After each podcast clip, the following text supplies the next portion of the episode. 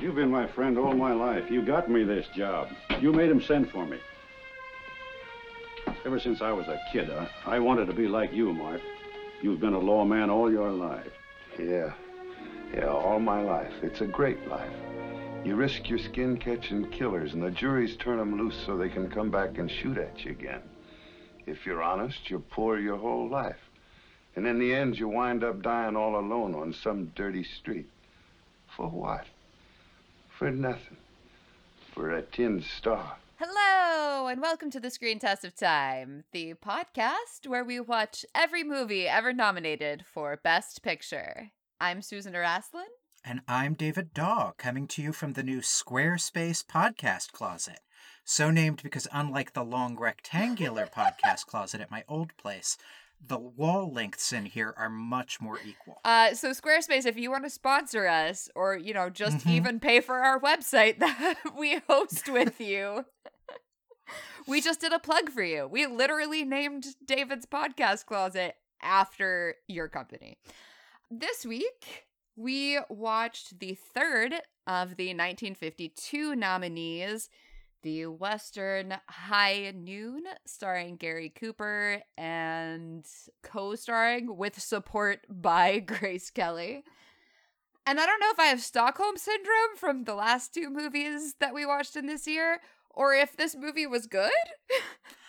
I would argue this movie is good. It's interesting because it's kind of the exact opposite of The Quiet Man, right? Like, instead of a movie about an entire town that wants this one guy to do violence, it's this one guy making an argument for necessary violence while an entire town is like, I would actually rather just let evil win. I don't I don't actually want to fight. yes.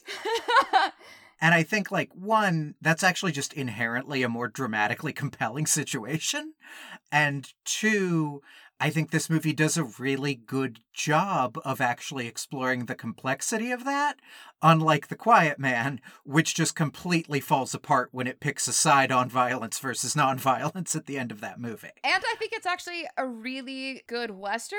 And as you know, I'm a pretty big Western nerd. So for me, that's exciting because I feel like it's the first Western that we've watched that is fully formed, that does all of the things that I like about Westerns, that has figured out how to do the trope of like the one guy against everybody else. But in the end, he is in the right. I mean, there's really like two basic kinds of westerns. There's the one where there's the guy who stays in town to protect everybody from the bad guy, and then there's the one where the guy goes out and travels. and this is a stay in town one. I also think it's really interesting that basically the entirety of Hollywood was offered this role before they gave it to Gary Cooper, which I understand. Yeah. He's a little old for it, but something about that actually works for me. Yeah, I think honestly, I don't think this would have gotten nominated for Best Picture if any of the other people it was offered to got the lead. Because I think what makes this an interesting and distinct Western is, in fact, Gary Cooper playing it as a guy who's kind of too old for this shit Yeah. Oh, absolutely. and kind of not cut out for this thing. And the only other one on there on that list, because it's John Wayne, Gregory Peck, Marlon Brando, Montgomery Clift, and Charlton Heston. And Gregory Peck and maybe, maybe Montgomery Clift could do it. But they're both really young compared to Gary Cooper. Yes. And a little too pretty, I think. Yeah, I think in both cases that's true. The only reason I kind of want to give it to Montgomery Clift is that this is actually a movie of smoldering indecision in the way that he wanted all of the movies he was in to be, and they just weren't. Yeah, but I don't know if he can actually smolder is the problem. He smolders the way that if you pour water on a campfire, you do get some smoke, but the coals are damp. Yeah, that's fair. Marlon Brando would have been a disaster. Oh, f- for sure. Very sexy, but Yeah. totally wrong. John Wayne, thank God John Wayne was a conservative piece of shit about this movie because he would have ruined it. Charlton Heston also. Same. Yeah. But the thing I find kind of fascinating about that is the reason at least John Wayne and I think Charlton Heston both turned it down was explicitly because they thought the movie was too uh, explicitly an allegory against blacklisting, which they supported because they're both terrible. Correct. But it's so weird that this movie is seen as too direct an analog for blacklisting because its basic point is just evil triumphs when good men do nothing. That's basically the entire plot of this movie. And they were like, whoa, gotta keep my hands off of that spicy meatball.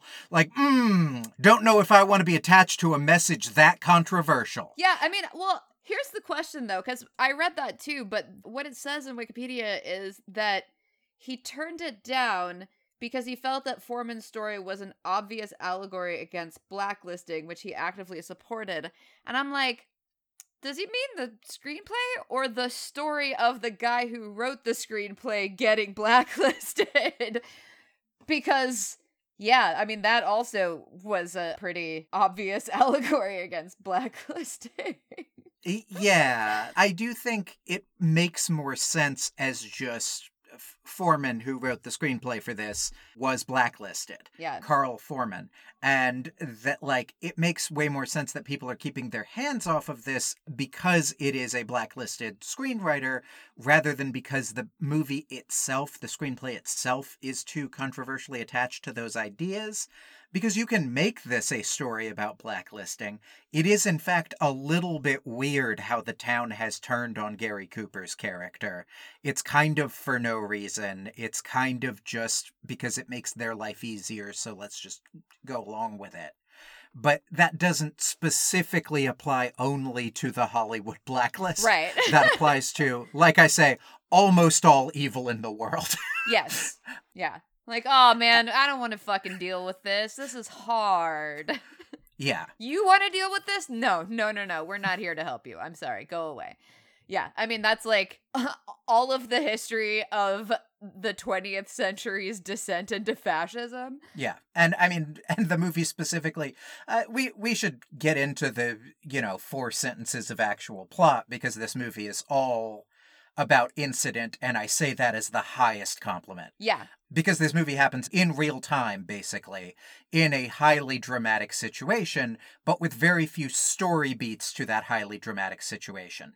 Gary Cooper plays a small town marshal named Will Kane who has just gotten married to Grace Kelly and is about to retire. He's one day away from retirement, but it's the 19th century, so he doesn't know that means he's marked for death. yes, because movies have not been made yet. But right as he is about to leave town, he learns that Frank Miller, a vicious criminal that he put away for murder, has been released for m reason uh, and is bringing his gang to town to get revenge. And that essentially putting Frank Miller away was Will Kane's big moment of cleaning up this town. And he's got to do it again as one last job before he goes and lives with his devout Quaker pacifist wife as a shopkeeper. And then he tries to get literally anyone in this town where everyone starts out so happy for him and saying, like, he is my best friend and he made this town. He tries to get anybody to come help him, and nobody does. Well, one guy does. One guy does and then backs out of it, which is brilliant. And then a 14 year old is like, I'll go off and die for you. And Will Kane's like, oh, motherfucking Christ. You will a- not do D- that. Yeah, d- no. and then there is a big shootout that he would just barely lose, but his wife comes back for him after trying to leave and go like, "I'm a pacifist. I will not stand by and watch you get in a big gunfight. Guns killed my father and my brother. I won't have any of this."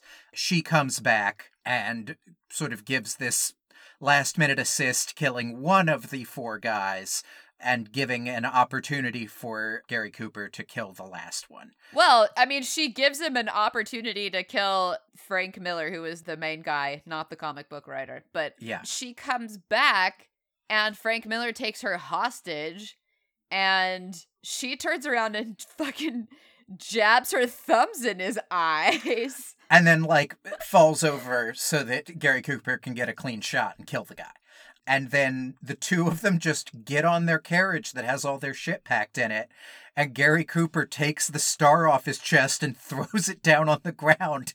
And they just go away. And that's the end of the movie, and it's fucking great. Yeah. when I say this movie is all incident, this movie is a series of vignettes of him going to different parts of the community and trying to get help. And those parts of the community all refusing help in different and distinct and interesting ways while the clock is ticking. The reason I wanted to go into the plot description is very early on he comes by the judge and is like, You're never going to believe it. Frank Miller's back. And the judge is like, Yeah, I already heard about that. I'm packing up all my stuff and I'm leaving. And let me tell you why. In the fifth century in Rome, they got rid of a dog shit emperor that everybody hated. And then a few years when that emperor came back, everybody decided, you know what, it's fine. I actually liked it better when tyranny was in charge. I've seen it before and I'm seeing it again right now, and I'm getting out of town while the getting's good. Which is really funny because he definitely was not around in the fifth century. Yeah.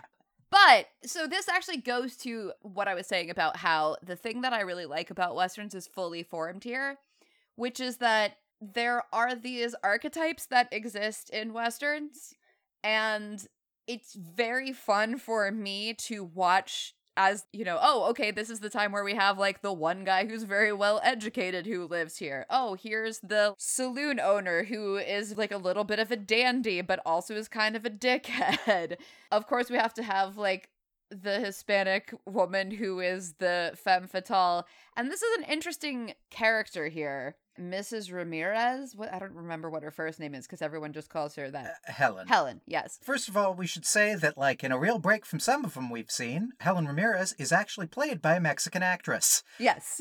She's a Mexican character played by a Mexican actress. Who'd have thought? Mm-hmm. And Katy Jurado, who is the woman who plays her, was actually the first Latin American actress to be nominated for an Oscar and the first to win a Golden Globe Award for this specific performance. She was not nominated for High Noon for an Oscar, but she did win the Golden Globe. And she's fucking great. Yeah. Her character is on the page not very much and she is bringing an incredible complexity to this character. Apparently she l- used to run around with Frank Miller, then she dated Will Kane and now she's dating some other dude Yeah. who's eh, like Gary Cooper's like deputy sheriff who sucks and is like yeah the very first sign that this is going to go real bad for Will Kane is that he's like, we got to round up a posse. And his deputy's like, okay, but like they didn't promote me to your job when you said you were leaving. And so I would actually like it in writing that I'm getting a promotion if I help you do my job. yes And yeah so this guy's like kind of a shit but it's pretty cool because Helen Ramirez is like, yeah, you suck. You're a coward, and I don't want you to touch me ever again. Get the fuck out. And then he does, which is cool. And then when Grace Kelly comes to visit her because she thinks that the reason that Gary Cooper is staying, even though everybody is like, you don't have to stay, it's fine, get out. We, don't, we really don't need you to stay, it's cool, is because, you know, he's carrying some torch for Helen, but he's not she kind of reads Grace Kelly the riot act of like, you suck. I can't believe that you're gonna bail on your man who is, you know, risking his life, but still helps her get to the train station to leave, which I just think is such a fascinating paradox. as Grace Kelly says, uh, Helen Ramirez's big line is that if Kane was my man, nothing would stop me from holding onto a gun and helping him. And Grace Kelly does immediately respond with, like, you know, you could just go help him anyway. And Helen Ramirez kind of doesn't have anything to say to that because she's also getting out of town. Um, well, yeah, because she's scared as shit of her ex boyfriend coming back and killing her too. which, yeah, I think you're right. She's giving this fantastic performance, but I also think the role is allowed to be so interestingly complex. She's the silent partner who owns the controlling stake of the saloon. And the scene where she lets her partner buy her out is so fascinating because there's sort of this unspoken thing of like, oh, she's actually effectively been running this thing that like the only reason this business is successful is because of her. Right. But because she's a Latina woman, Or just a woman. she can't be the face. Right. Uh, yeah. We're talking about a point in time where women could not own a business legally. So, yeah. Regardless of whether or not they were Mexican. So she has this guy buy her out, and the guy is. It is very interesting to me that the guy is not shitty in an active, like, I always knew I was gonna win the business over you. You didn't have the stay in. Like, none of that shit. But in trying to be nice about it, he's kind of casually racist in this way that she's like, I don't need to hear from you. I just need your money. Goodbye. And it's great. She's great, and there is a problem with her being quite so sexualized. But she's not a prostitute. She doesn't run a brothel. She just seems to like dating a lot of guys. Yeah, and it seems like she's sort of has been a real power center in this town. One of the fascinating things that is not really made explicit is the way that the balance of power shifted when Will Kane drove Frank Miller out of town. You know, a lot of people are kind of upset about it. You know, sort of in big, broad strokes, that like this used to be an everybody got drunk at the saloon kind of town, and now it is cleaned up, and that the saloon isn't necessarily that happy about it. yeah, well, I mean, they locked up the biggest drinkers. Yeah. But you don't necessarily have it spelled out for you like this person used to be more powerful and they're upset about Will Kane in this way and this person just doesn't appreciate what he did and blah blah blah. You don't get that kind of like Game of Thrones e power mapping.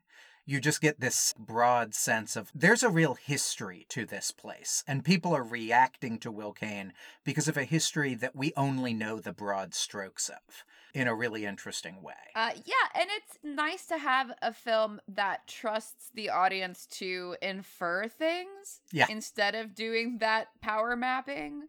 Do we know the details? No, but we have a scene where the saloon owner says, or the hotel owner? I don't know. Anyway, says something to the effect of listen, there's a lot of people who actually weren't that happy when your husband came around, Grace Kelly, because uh, when Frank Miller was here, we used to make more money. And there's something just very sinister about that.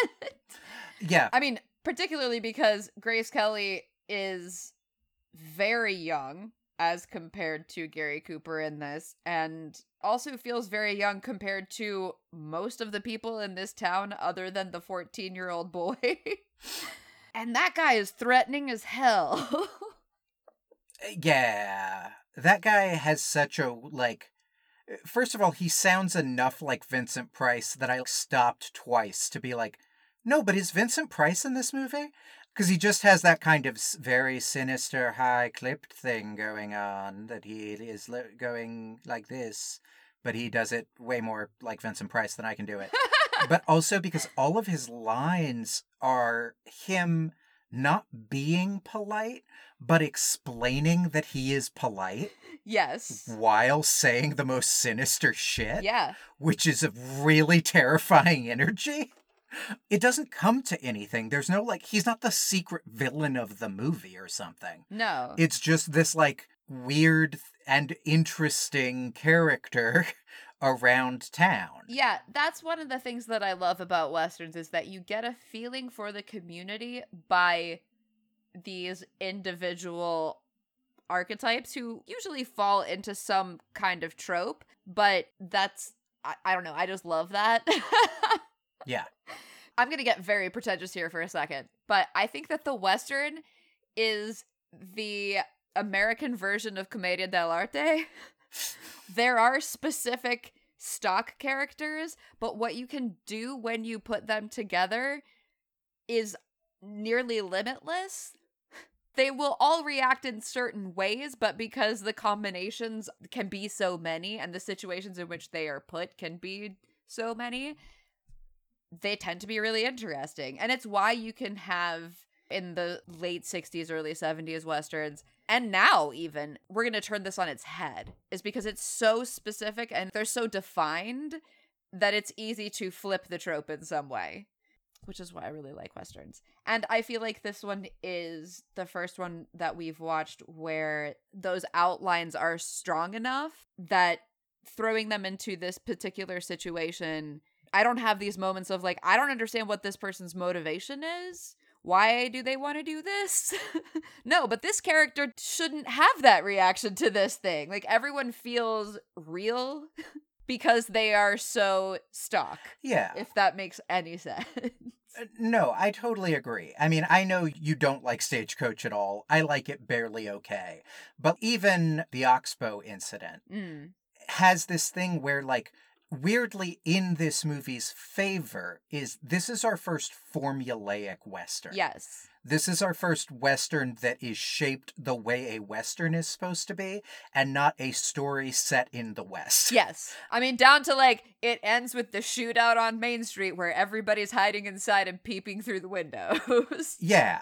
And I do think that that gives it this sort of energy that our earlier westerns haven't had. It gives you this bar to measure things against and to go, oh, hey, Gary Cooper is actually doing really interesting work, and it's really interesting Gary Cooper is here yes. because it is, is separating it from the formula that it's in.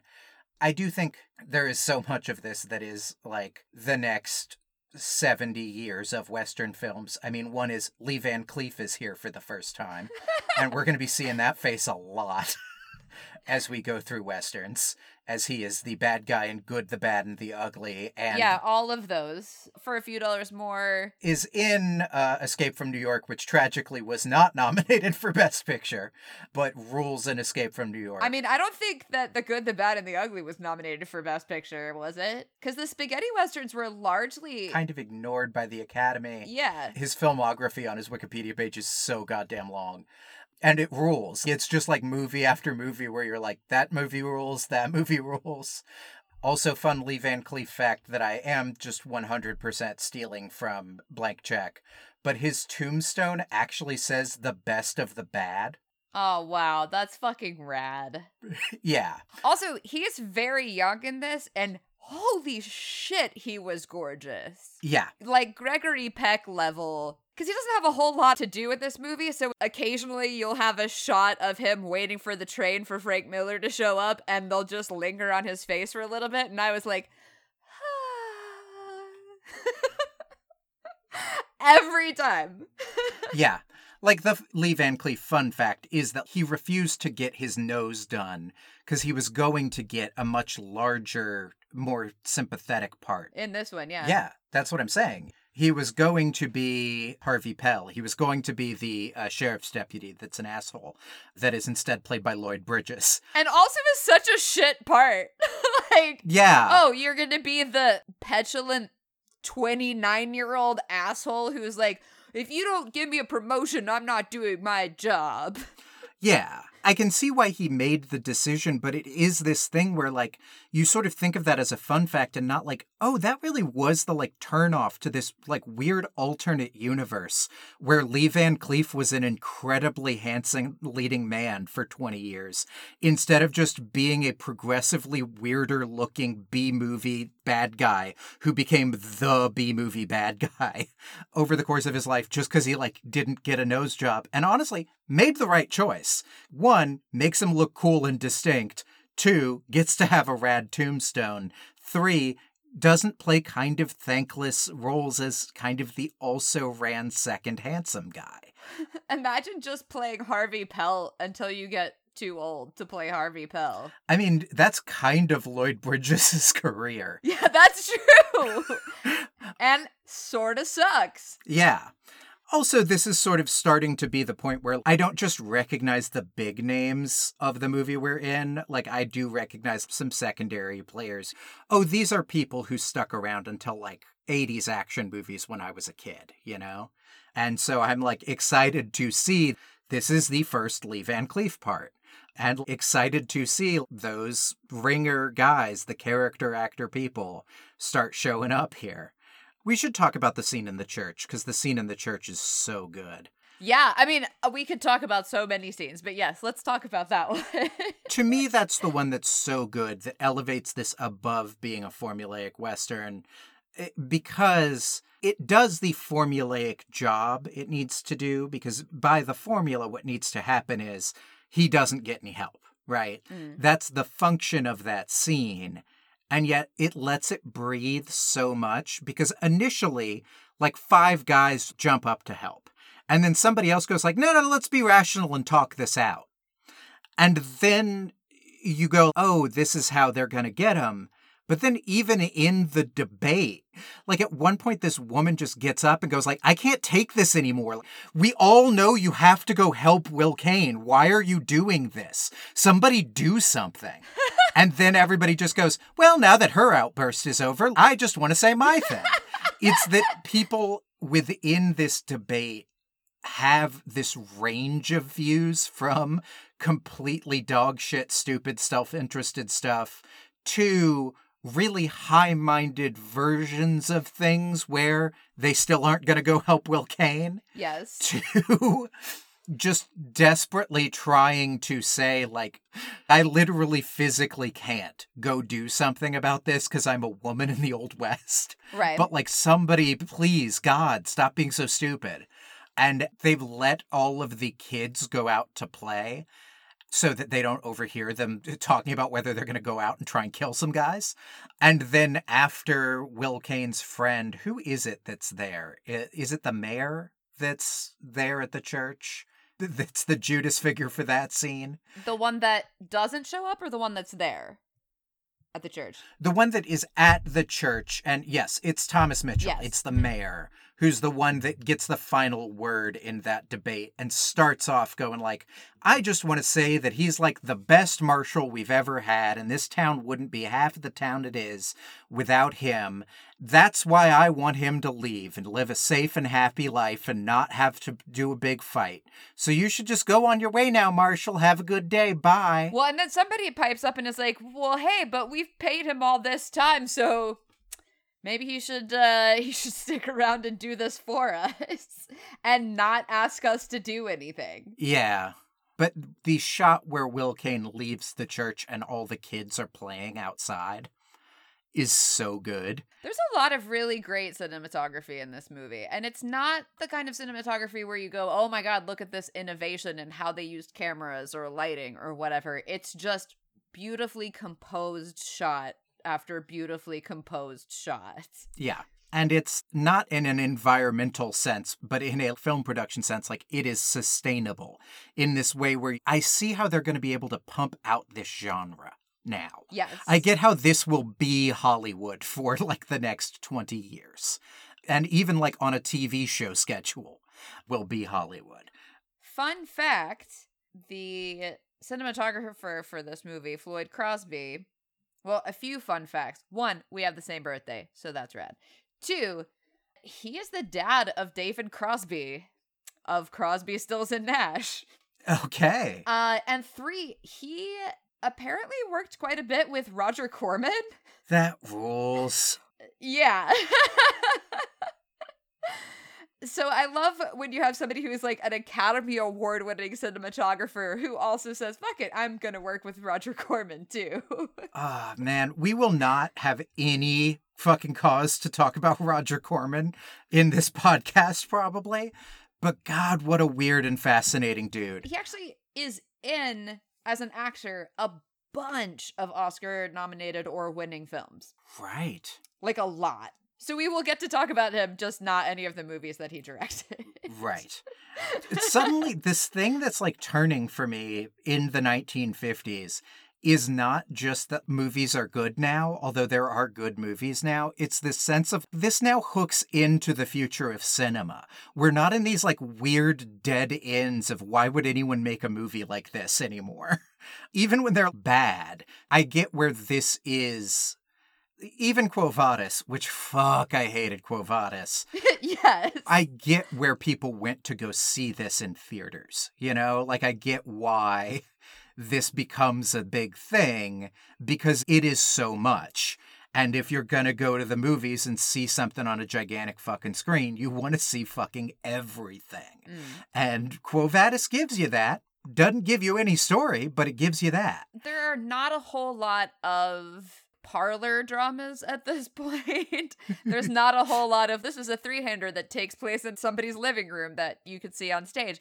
And we'll have that shift. Like a lot of the 60s cinema is a reaction to this big 50s stuff. Like the late 60s, early 70s stuff is more like, let's focus on one guy's feelings for two and a half hours, which can be great, don't get me wrong. But Yeah. the 1950s are when we figured out how to make movies. And if we haven't, we're figuring it out right now. Like big fuck off movies. Yeah. Someone other than Cecil B. DeMille is now making that. Yeah, movies have figured out the kinds of stories movies are adept at telling and are telling, broadly speaking, those stories. And then, like you say, we're going to get to the collapse of the studio system in like four years of a podcast time.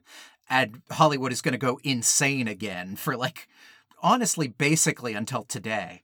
If I were going to do a broad three act structure of movies from this point forward, it's the studio system figures out how to do big budget epics. The studio system collapses at the start of the 1970s because of like Easy Rider and independent filmmaking. Movies don't then figure out how to do big budget shit again really stably until the Marvel movies. I honestly haven't seen enough of the big 50s epics to make this claim. So take this with a grain of salt. But I feel like the Marvel movies have the same problems where the focus is so much on making it big, making it a spectacle that you lose a whole lot of what for me is interesting about watching a movie, which to bring this back around is why I love westerns because they are big, they're spectacular, there's fucking horses everywhere. They built all of these fake towns in like the desert in California in order to make these things and then just abandon them, which is fucking crazy to think that they were like, yeah, we'll just keep building another fake town. Like you can use the same one. I mean, they do sometimes, but they built a lot of them. But they really tell stories that I feel are very human and that I feel like I can connect with in a way that Quo Vadis, for example, doesn't. And in a way that most of the Marvel movies, honestly, I don't connect with in that way. Yeah, I I don't know. I would argue a little bit that I think Marvel movies are a little bit closer to the Western than they are to the big Roman epics of the 1950s. But I do definitely get what you're saying. I think the reason I would argue that is that, like, in the same way that the knock on Marvel movies very accurately is Act 3 always devolves into like a beam fight, right? Bad guy shoots beam at good guy, and the d- good guy beam wins. is at its weakest, the Western genre does always descend into guy in a white hat, guy in a black hat, stand in the middle of the town and shoot at each other. Yeah, oh, absolutely. It's all of the stuff that happens before that's interesting. Exactly. And like it is how compellingly you get to that position that marks you as a good western or a good superhero movie because act 3 is always kind of going to be the same thing. Unless you are doing something really wild, and I'm going to love it, but usually you're going to kind of suffer for it at the box office, unfortunately. Yes. Have you watched any of the Every Frame a Painting video essays? A, a couple. It is not quite my vibe, but which one are you specifically sort of thinking about? Basically, every time that they do anything, they always bring it back around to like, and here's why Marvel movies are bad as compared to other movies, which is like a little bit hammering it home. But Yeah. In the Akira Kurosawa one where they, they talk about how he uses movement to create mood and to suggest the emotional inner life of somebody and also just to make stuff look beautiful and then talks about how and shows scenes. By comparison there isn't a lot of that in Marvel movies. That is something that I feel like the Western never has a problem with because whatever the action is in the Western town is always so fucking interesting. and there's always, oh, okay, we're gonna jangle along on the piano, or somebody's on a horse and somebody's not, or here's a carriage, or whatever. Yeah. So even though you end up with the beam fight at the end in most westerns, there's not a whole lot of sitting around a conference table in a government office talking before we get to the beam fight. there's a lot of like weird shit that happens. Like there's a little moment in this movie in High Noon where the last thing that Gary Cooper does before the train comes and he knows that he's going to have to have this shootout with Frank Miller and like four other people, three or four other people, is he lets the town drunk go. Like he's been held in the drunk tank and he's like, "All right, get out of here. Go home." Yeah. And it's the little things like that that make a western movie interesting to me. Because you couldn't, I mean, there's not going to be a situation in a Marvel movie understandably because of the context in which it exists where they like go to a prison and they're like all right everybody go home because uh you know we're about to have some issues with galactus We don't need to have this full argument. Basically, I just think good directors are finding p- spaces to do that in Marvel movies, or finding spaces to do that in like a it- just a- an environment generally where basically everything has to be part of some fucking franchise or another. Of trying to find those moments to breathe, trying to find those moments of characterization, and it's super complex because audiences seem to fucking hate it there's that too seem very upset that it is not like correctly structured when you have, you know, Captain America sit down and have a long talk about his feelings or something. It is a difficult balancing act, and I really admire it when I see a director pull it off. But I uh, agree with you that broadly speaking, there just isn't room in the fucking save the cat formula for these little weird moments of characterization that you get in this movie.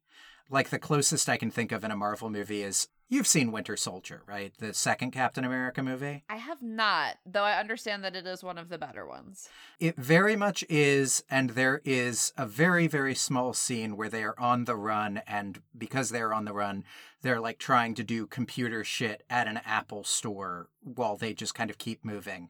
and DC Pierson, who was in a sketch group at NYU while uh, we were both there with Donald Glover, actually, plays the Apple store employee who keeps trying to be helpful at them while they are doing international spy shit and trying not to be recognized as two members of the Avengers.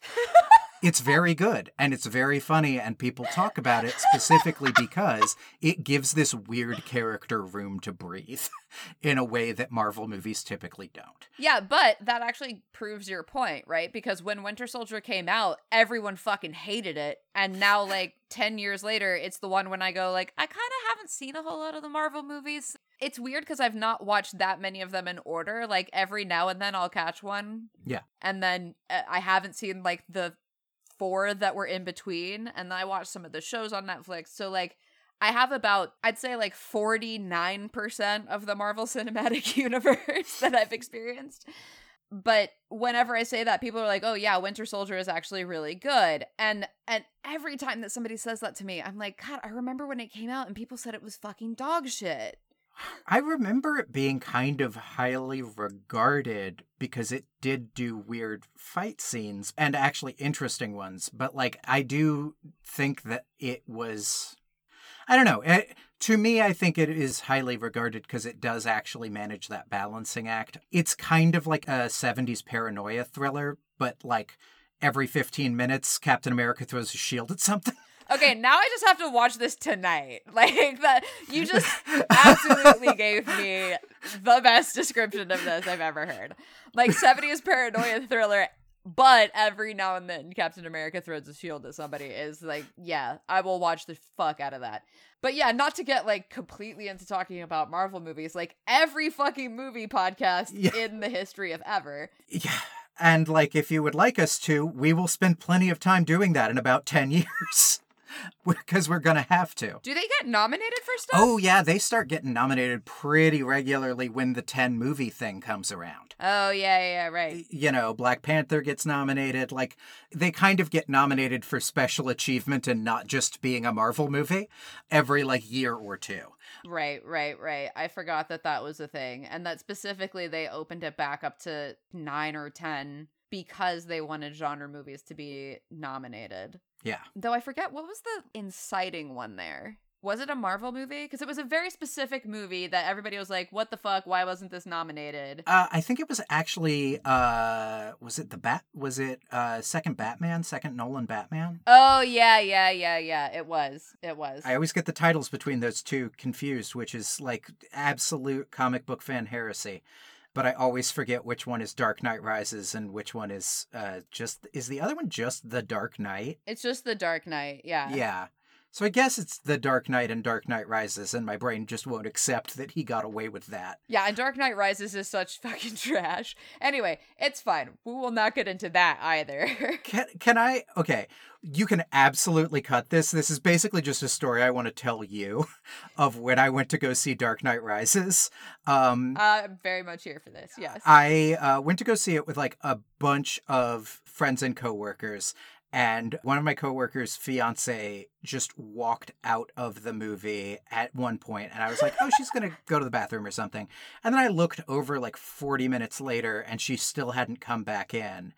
And I went out to use the bathroom myself and saw her there, and I was like, "Are you gonna come back in?" And she's like, "No, I just really don't like that movie." And I was like, "Oh, when did you leave? And she was like, oh, around the time that he like broke his back. And I went, oh, well, I mean, then right after that, there's a part where, well, there's a really long sequence where he's like in a hole. And they p- kind of just talk about him being in a hole for a long time. And then he gets back, and the, you know what? This is a bad movie. You're right that you walked out of this movie. yeah, I do not fucking understand that film at all. Like anyone who likes that. I went to see it with my mom and my little brother uh, because I was home at Christmas, I think. Christmas or Thanksgiving Mhm. one. Uh, and my little brother and I got into a massive fight because he really liked it. And I was like, it sucked. It was fucking terrible. It was like, it was so. What did you like about it? It was so bad. So that's what I remember about it. I feel like for a comic nerd, it is such a fridge logic terrible movie because you can go along with the propulsiveness of like, Bane is here, we're doing all that Batman shit you love. It's all happening. And then you get to the end of it and you're like, wait, what was the Occupy stuff about? Why was Bane even in this movie? He like doesn't matter. What is it any Why is his voice him doing a Sean Connery impression into a styrofoam cup? Like, what the fuck? Yeah, there's interesting shots in that movie. I don't want to be like Christopher Nolan fucking sucks, but it is the most like every problem I have with Christopher Nolan where the politics is just absolutely incoherent. And the cool stuff seems like he had a real clear picture of what the cool stuff was supposed to be about that I was not let in on at all. And like things that are supposed to be profound are just very, very stupid. And the actual profound stuff is not given enough room to breathe. And it's just, anyway, all of this should be cut or keep it in and double it. I don't care. Let's rate this movie. Uh, yeah, nine? Yeah, I think that's fair. I think it's Yeah. not quite a perfect film because I do think there are some weird, not even pacing issues, but just sort of like weird performances. It's a little off kilter. It feels a little bit like it feels like the best Playhouse 90 movie length TV thing I've ever seen in my life, you know? Mm, yeah, I could, yeah, I absolutely see that. And I I do feel like the pacing at times is a little frustrating, not because within the scenes the pacing is not good, but because, like, we get it. Nobody's gonna come help. Do we have to do this in every part of the town with every single person? And eventually it becomes like, "Uh, okay, we get it. I would agree with that. And I, again, think like the only reason this movie works as well as it does is Gary Cooper. oh, absolutely. because Gary Cooper really manages to convey all sort of five steps of the grieving process in his reaction as he becomes more and more clear that nobody in the town is going to help him. At first, he's like, Well, got to go to the next place, but I've only have enough time for blah. And then he's just like, Okay, seriously, not you guys either. He really brings a lot of range to what you're right is the same plot beat over and over again. And that really helps it out and gets me to uh, watch this movie. Yeah. Oh, I think so. It's super short too. Yeah. It is. It's like an hour 24. Yeah, it is a tight 90 minute movie. 85 it says on the on the Wikipedia page. Yeah, really breezes by, really pleasant to watch. We had some scheduling difficulties yesterday where I basically got a bunch of extra time to watch this movie after being 15 minutes in. And I was just like, fuck it, let it ride. Like, I will watch this whole movie right now, even though I don't have to, because I'm having a good time. And boy, I cannot say that about most of the movies we've watched, even a lot of the good ones. Oh, yeah. and I will say that, I mean, I often struggle if there are long stretches of the movie that do not have dialogue. Mhm. And that happens twice in this movie. At the very beginning, they do this song about shooting Frank Miller dead, where you see the gang riding around and you don't even know who they are yet. And it's still compelling. And then, like, the last 15, 16 minutes of the movie are, they're not silent because, like, people are being shot at, but there isn't any dialogue much. Like, the, occasionally somebody yells something at somebody else but I enjoyed watching that and didn't feel like, oh my god, I'm having to just stare at the screen and nothing is happening. Yeah, I will say I totally agree about the end shootout having no dialogue, where it was definitely one of those things, like the single take shot in Children of Men, where it's just one of those things where I realized 10 minutes in, like, hey, nobody's talked in a long fucking time. And not in like a showy way, in a like, oh, wait, fucking what's, what, oh, this is very cool. And actually really enjoyed that. I do have to say, I'm revising it, and my nine is now 100% about dropping this a point because of the Ballad of High Noon, which is a song I don't like very much. it's not good. I think that opening sequence is good, but I think like the fact that it's not played like the theme to a Bond movie, it's played as often as the like da-na da-na da-na-na is played in a Bond movie. is just somebody going like I shot Frank Miller down and you're like, "Okay, man, I get it. That's the name of the bad guy. You're you're you've named him and you've said what needs to happen." And it isn't great. Yeah. It's I, I it's not a good song. No. but I would still say watch this movie despite it. Yes. You can kind of enjoy the song ironically, and if you do, then there's no problem with this movie. Uh so next week we are watching Ivanhoe, which I don't know what that's about. I, it's a it's a Crusades thing. It's a Richard the Lionhearted thing. Oh boy. Yeah, it's bleh. It's bleh. Have you seen it? No, I I feel like I know about it from reputation somehow. And I don't remember why. Like it's one of those things where it's like I don't think of this as being like Daddy Tom's favorite movie or something, but I think of this as a movie I learned about the existence of very young. And I don't know why. I just know that for some reason I knew that there was a movie with this wild ass title when I was like 4. And Huh. God knows why. Yeah, I I don't know either. Uh, Elizabeth Taylor is in it, and that makes me very nervous because for there to be a movie starring Elizabeth Taylor that I don't know about means that it may not be very good. Yeah. But maybe but maybe it's great. Yeah. You know, I uh, I don't know. yeah. Tune in next week to find out. Yeah, for sure. And until then, this was a Western. This was a hell of a western. Yeah. Bye, everybody. Goodbye. You're cutting out with Kane. Oh, Harvey. And why are you going? What difference does it make? It's Kane. It's Kane. I know it's Kane. It isn't Kane. But I'm going to tell you something about you and your friend Kane. You're a good-looking boy. You have big, broad shoulders. But he is a man. It takes more than big, broad shoulders to make a man, Harvey. And you have a long way to go.